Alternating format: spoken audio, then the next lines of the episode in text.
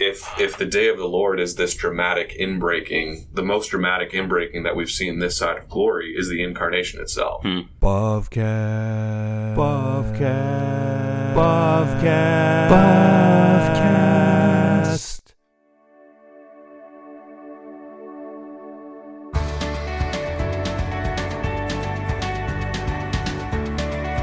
This is the Bavcast, a podcast exploring Reformed theology through the works of Herman Bavinck.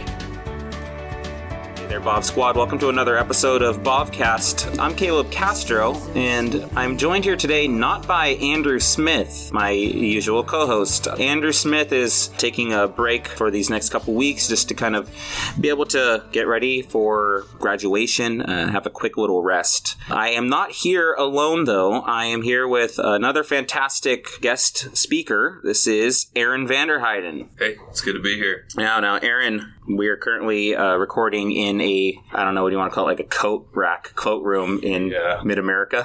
Free book coat room. free, yeah, there's free books in here. Uh, there are free coats, and it is a room. Dark closet in the lost bowels of Mid America Reformed Seminary.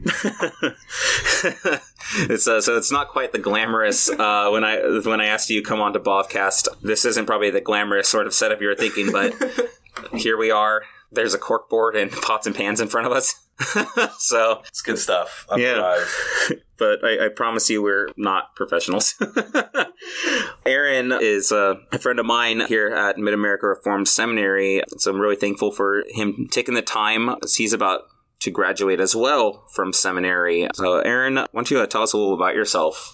Yeah, I uh, grew up in southern Ontario, Canada, and then when I was 22, I moved out to central Alberta, Canada. I'm a member of the URCNA, and um, really thankful to be here and thankful to be studying at Mid America Reformed Seminary. Uh, it's been a huge blessing for my wife and our kids, and yeah, I'm really looking forward to, to graduation and seeing what the Lord has in store for myself and, and for my family in the future. That's fantastic. Aaron, you're currently attending Lynwood United Reformed Church here in uh, Illinois, That's correct, yep. and you've done uh, internships where at so far these past couple summers? Edmonton, Alberta, and then last summer I did a joint internship between Lacombe, Alberta, and Ponoka, Alberta as well. So you're a Canadian through and through. Through and through, I'm sorry. I bleed red. Uh, that could mean different things in other parts of the world. Aaron is not a communist, I guarantee you. Said the son of Fidel Castro. That's right. Caleb Castro. Right. Well, yeah, so Aaron is very gifted in the knowledge of scripture, uh, especially in Hebrew. So right now he's been doing a, a study, uh, an independent study, uh, Mid America, on one particular theme in the Old Testament, uh, the Day of the Lord.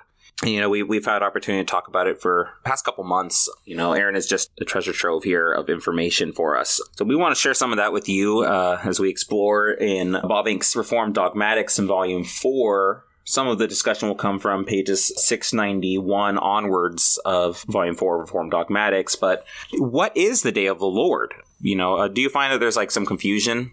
Like, what, what, what do people usually think the Day of the Lord is, you think? I think in, in in general, a lot of people tend to reduce the phrase to the first coming of Christ and then his second advent as well. And of course, that's that's not wrong. It's not wrong to consider the day of the Lord as that that grand event that is the incarnation and the grand event that will be uh, our Lord's return.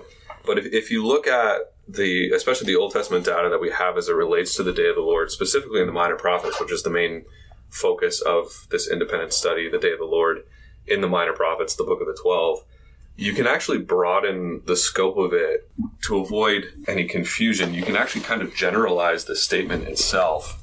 And so, you know, different authors have given different definitions. Um, one of which is, is Eugene Kimball, who says it's it's basically a sweeping phrase that Scripture uses to describe God's intervention in human history. And a lot of the definitions that are offered are similar to that. Some will say that it's anytime Yahweh dramatically intervenes in human history. Others say it's a point in the past or future, imminent or distant, um, when the Lord intervenes for judgment. And still others will say something along the lines of it's Yahweh's unmistakable and powerful intervention. So if you put these things together, it's a much more general statement than just the first and second coming of Christ. Even if it does speak to that in a measure, there's still more that you can say. in one sense, then it's just very very broad Yeah. in one manner. Um, so it's not just that first and second coming. Right. Uh, so I mean, so you're saying already that can allude to various, basically Yahweh's interaction in history, his inbreaking in history, if you will. It's any kind of divine visitation. And reading through that study from Kimball that you just referenced, he speaks of this day of the Lord and things like Joel 115, where a locust plague breaks out. Or in Isaiah 13, where uh, Babylon is defeated by the Medes and the Persians in reference to 539 BC. So th- there's things of like actual historic dates that can be said, oh, the day of the Lord is upon us. Yahweh has visited us with his uh, power, his judgment, his inbreaking. Right. Like if you, if you look at Amos 5, that's a great passage in scripture that speaks to the day of the Lord. And if you go in Amos 5, beginning of verse 18, it talks about woe to you who desire the day of the Lord. And what's interesting is that in the context of it, towards the end of the chapter, the Lord says that he will send Israel into exile beyond hmm. Damascus. Now, Damascus being in the northern part of Israel, it borders, or at least closely borders, Assyria. And we know that around 722, the Assyrians came and they brought the Israelites into exile. So there seems to be, in the context of Amos 5 specifically, a reference to the day of the Lord as it relates to the exile of God's hmm. people, which is an interesting dynamic. And that's a dynamic that you see throughout the minor prophets as well, as it relates to either Israel or Judah. So, in one regard, then, we were talking about this being like the day of the Lord can have broad applications. So, here, meaning uh, we got to pay attention to context, as you say here, with Amos. Amos is stating, Woe to you who desire the day of the Lord, uh, as if it's something very, very negative, and that there's repercussions of the Lord is bringing judgment on Israel, Judah with exile. Then, what about this idea of the day of the Lord in the sense of like the return of Christ? Is there like a day of the Lord above all other days of the Lord, or, or what? we can actually answer that question if we if we stick with Amos five, because Amos five talks again in the context of the day of the Lord. In verse twenty four, it says, "Let justice roll down like waters, and righteousness like an ever flowing stream." Obviously, this was a favorite verse of Martin Luther King Jr. Um, but I think to to our context here, I mean, if there is one grand event where justice and righteousness come together, I think that the answer to that has to be the cross of our Lord Jesus Christ. There's the, the justice of God poured out on the perfect righteousness of His only begotten Son, and I think the fulfillment that you find of Amos five twenty four is at the cross itself. So there there is that that cosmic day of the Lord idea there, and I think we've you know Caleb and I have talked about this before. Um, we've mentioned this before uh, in our discussions that we've had on this topic that if if the day of the Lord is this dramatic inbreaking, the most dramatic inbreaking that we've seen this side of glory is the incarnation itself. Hmm.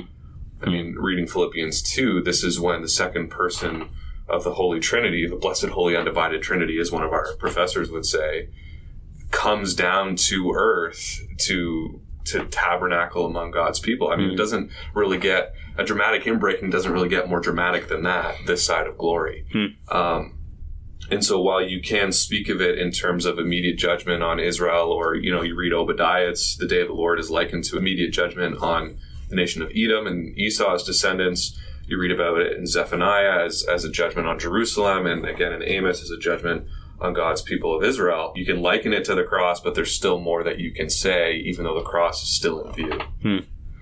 Now, Eugene Kimball gives us a second uh, kind of view then of, of this kind of uh, divine visitation, kind of getting along the lines of what you're talking about right now. He says that it could also be, uh, the Day of the Lord could also be considered a final divine visitation that climaxes history in which God assembles all pagan nations to battle in ultimate destruction where God delivers his people and establishes his royal rule. So what's kind of going on there and that kind of take of the day of the Lord? Yeah, I'm working on my paper on this, and, and this is kind of what I'm talking about in a section that I that I have called the double dual nature of the day of the Lord. The day refers to both judgment and blessing and restoration, but it also refers to judgment and or blessing and restoration on both the nations and God's people.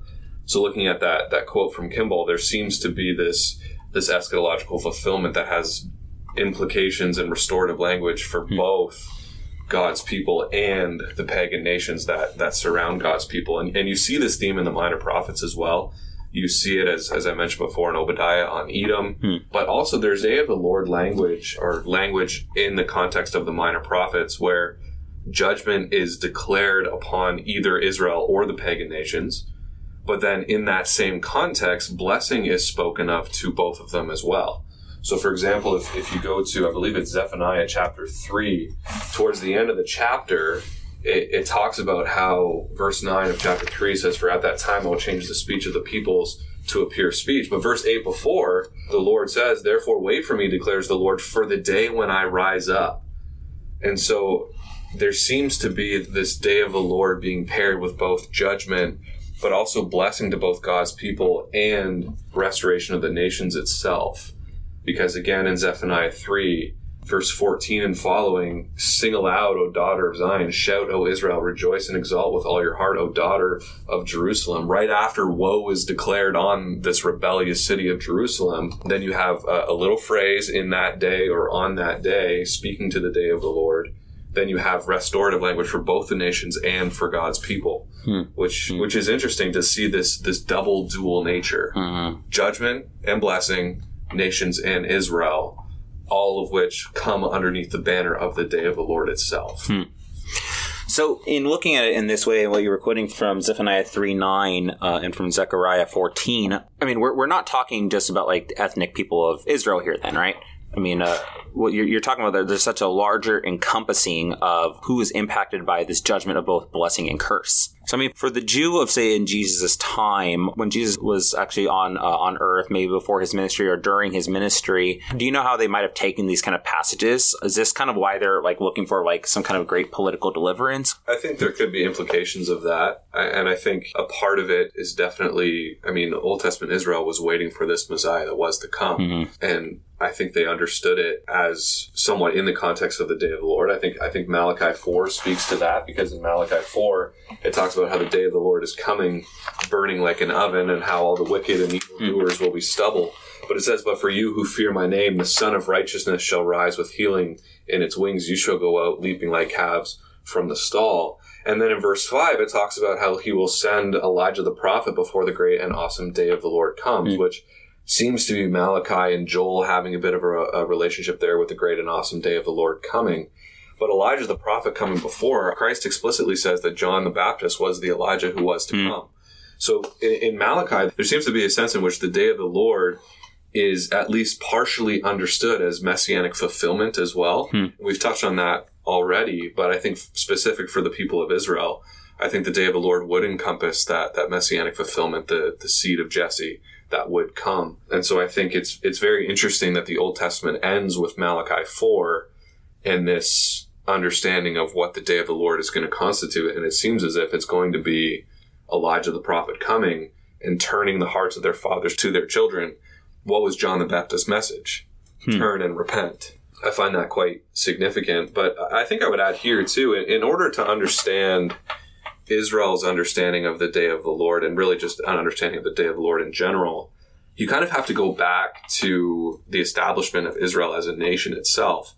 God says to Abraham, I'm going to make you a nation. I'm going to bless you, and all kinds of people of the world are going to be blessed through you. And then you get to Deuteronomy 27 and 28, and you see the blessings and the curses for obedience and disobedience when Israel gets into mm. the promised land. And so, if we're going to understand that, we have to understand that the judgment of the Lord is largely because of Israel's apostasy and disobedience, which relates to the judgment language of the day of the Lord. But hmm. the blessing language relates to the blessings for obedience that God declared to be upon Israel as well. And then if you understand hmm. that and understand what Israel was supposed to be as a blessing to the nations where the nations would come and they would come to Jerusalem and worship the God of the Hebrews, the double dual nature of the Lord comes into view even there.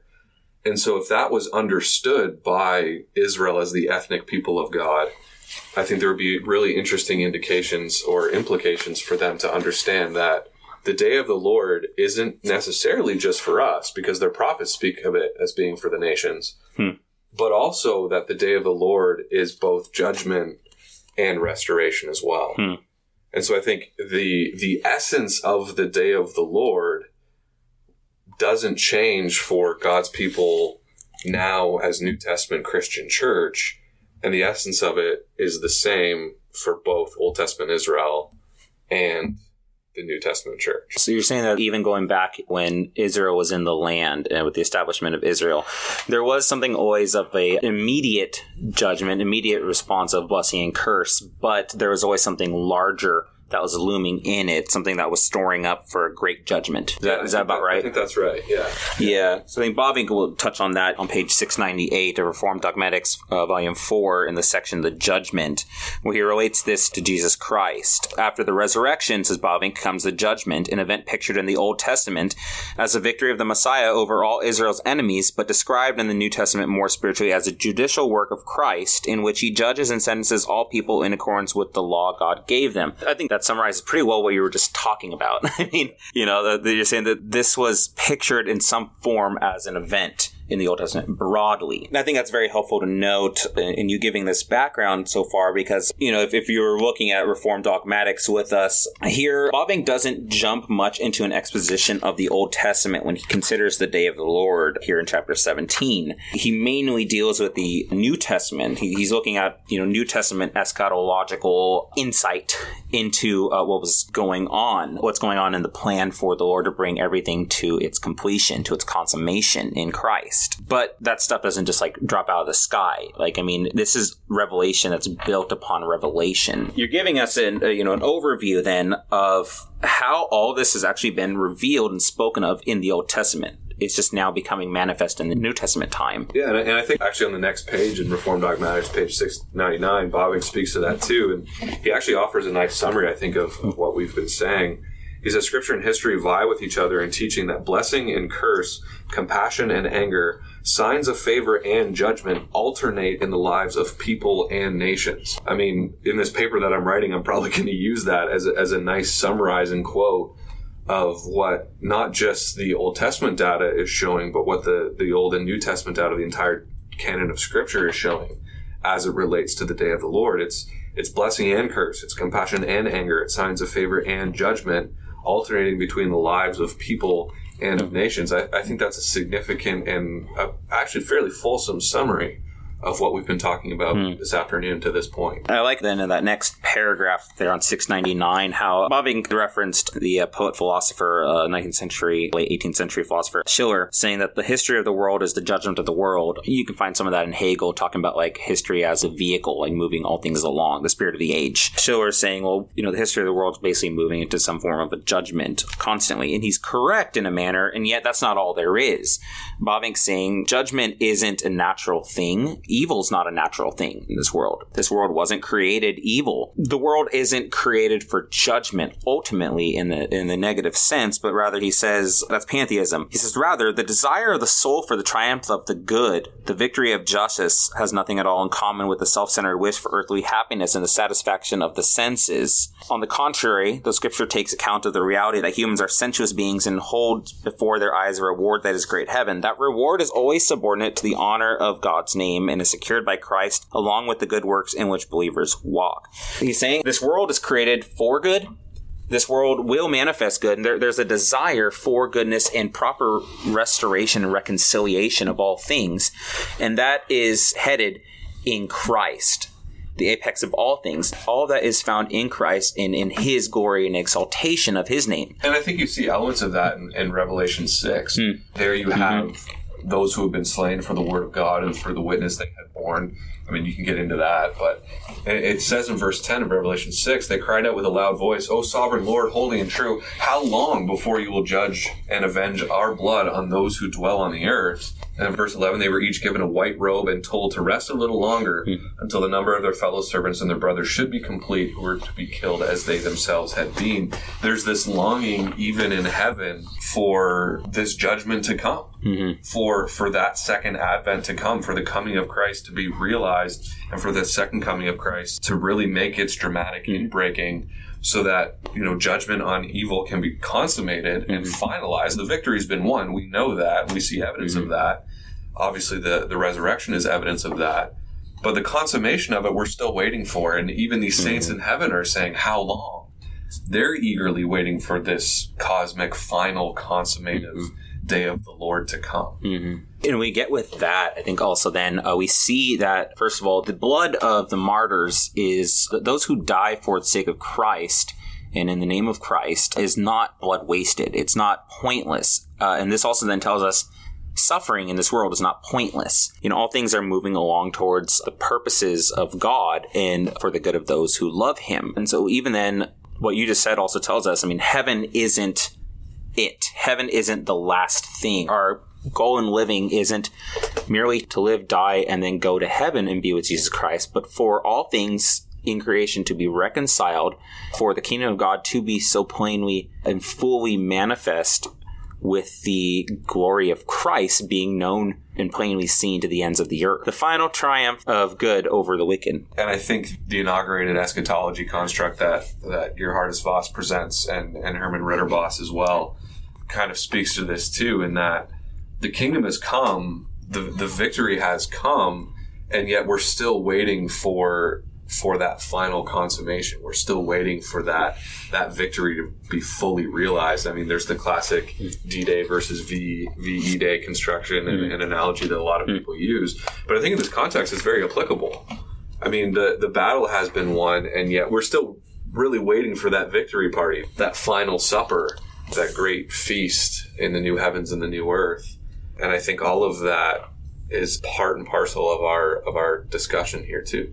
I want to come back to that in a moment. That made me think of First Peter chapter 1 uh, verse 3 onwards which I actually just recently uh, exhorted at a, at a church here here peter says blessed be the god and father of our lord jesus christ because according to his great mercy he has caused us to be born again to living hope through the resurrection of jesus christ from the dead why? What's the purpose of that? Well, for an inheritance that is imperishable, undefiled, and unfading, kept in heaven for you, who by God's power are being guarded through faith for salvation, ready to be revealed in the last time. In this you rejoice. This is, uh, as he would later say, the hope of what is to come, that we live presently, even now, with a joyful hope and expectation. As he says, you rejoice with a joy that is inexpressible and filled with glory for the obtaining of the outcome of your faith, the salvation of your souls. There's so much more than what we see before us. And it's always been planned out by the Lord, and everything's been in history has been moving toward that fullness outcome of, of the faith and salvation of souls.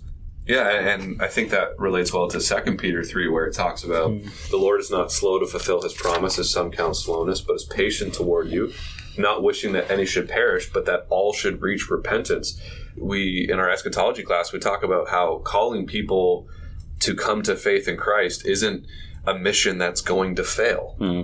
And then Peter says, But the day of the Lord will come like a thief, and then the heavens will pass away with a roar, and the heavenly bodies will be burned up and dissolved, and the earth and the works that are done on it will be exposed. I mean, that's language that's very similar to Joel 2.31, where it talks about how the, the sun will be turned to darkness and the moon to blood. There's this cosmic nature, there's cosmic implications for the creation. And yet, who wins the day? Mm-hmm. It's it's those who have been washed in the blood of the Lamb. It's those who have been brought into faith union with Christ. And even if the day of the Lord comes like a thief, the understanding being at an unexpected time, those who are in Christ wait with eager expectation. Why? Because our citizenship is in heaven. Hmm. And so, really, in this whole independent study that I'm doing on the day of the Lord, it's instilling in me a newfound hope, just on a, almost a, a devotional level, that, you know, no matter what is going on, that day of the Lord is coming, and that day of the Lord will be glorious because the kingdom has already been inaugurated. There's there's been an initial dramatic inbreaking that has defeated death. The expectation of the future hope of our heavenly citizenship being eternally realized hmm. waits and remains, and I think is incredibly applicable for the church in the here now, especially when we consider the political climate in which we find ourselves. Mm-hmm. When in what you just quoted from Second Peter, you go down a little further into verse eleven. You know, having just spoken of the day of the Lord will come. I mean, that that's a certainty. He says it will come like a thief in the night. We won't Yeah, expect. make no make no doubt about it. But the uh, verse 11 says, Since all these things are thus to be dissolved, so the creation uh, will be broken down and then recreated, he says, What sort of people ought you to be in lives of holiness and godliness? This is a, an encouragement and admonition to live devoted, wholehearted life in Christ, both in trust and in work, in word and deed. And he says, Why? Because we're waiting for the hastening of the coming of the day of God. It's interesting that he refers to it there as the day of God. Yeah. I I think that that speaks to that this is the work of God. This is not something that that we do any kind of work mm. to bring about. This is because God preserves His church, because God has foreordained all things to happen, including the first and second coming of Christ. And so it's interesting that He changes from Day of the Lord in verse 10 to Day of God in verse 12, hmm. and it's almost as if it just accents it that much more. Hmm. and then even more uh, when we talk about in that last verse there uh, on, on verse 13 of 2 peter 3 it says, but according to his promise we are waiting for new heavens and new earth in which righteousness dwells. So all the more so that god is the one who affects it. God is the one who brings it to its completion. And what it is is righteousness. This kingdom of God is righteousness. This day of God is the full display of righteousness, His righteousness. Well, and that goes right back to Malachi 4. But for you who fear my name, the Sun of Righteousness shall rise with healing in its wings. There's this dramatic undoing of all that is unjust and unholy and evil in this world. And when those new heavens and those new earth actually come, there will be nothing but righteousness. And I, I love Revelation 21 4, where nothing bad is there ever again. Hmm. And there's just perfection for all time. And the more that I study this Day of the Lord theme, the more I realize how profound the implications are of it. And the more you see it sprinkled out as part of, of really the essence and the skeleton of the profound gospel Christian message. That's all the time we have for this week's Bavcast. Next week, we'll continue this discussion with Caleb and Aaron Vander Heiden on the Day of the Lord. Until then, tot ziens. Thank you for listening to Bavcast. If you like what you've heard, please subscribe and leave a five star review where you get your podcasts. For the latest Bavcast news and updates, visit bavcast.com or follow us on Facebook, Twitter, or Instagram. Bavcast is a member of the Society of Reformed Podcasters. Subscribe to the Society of Reformed Podcasters feed to hear more great theological content. Music is City of God by Rudy Manrique. We hope you'll join us again next time.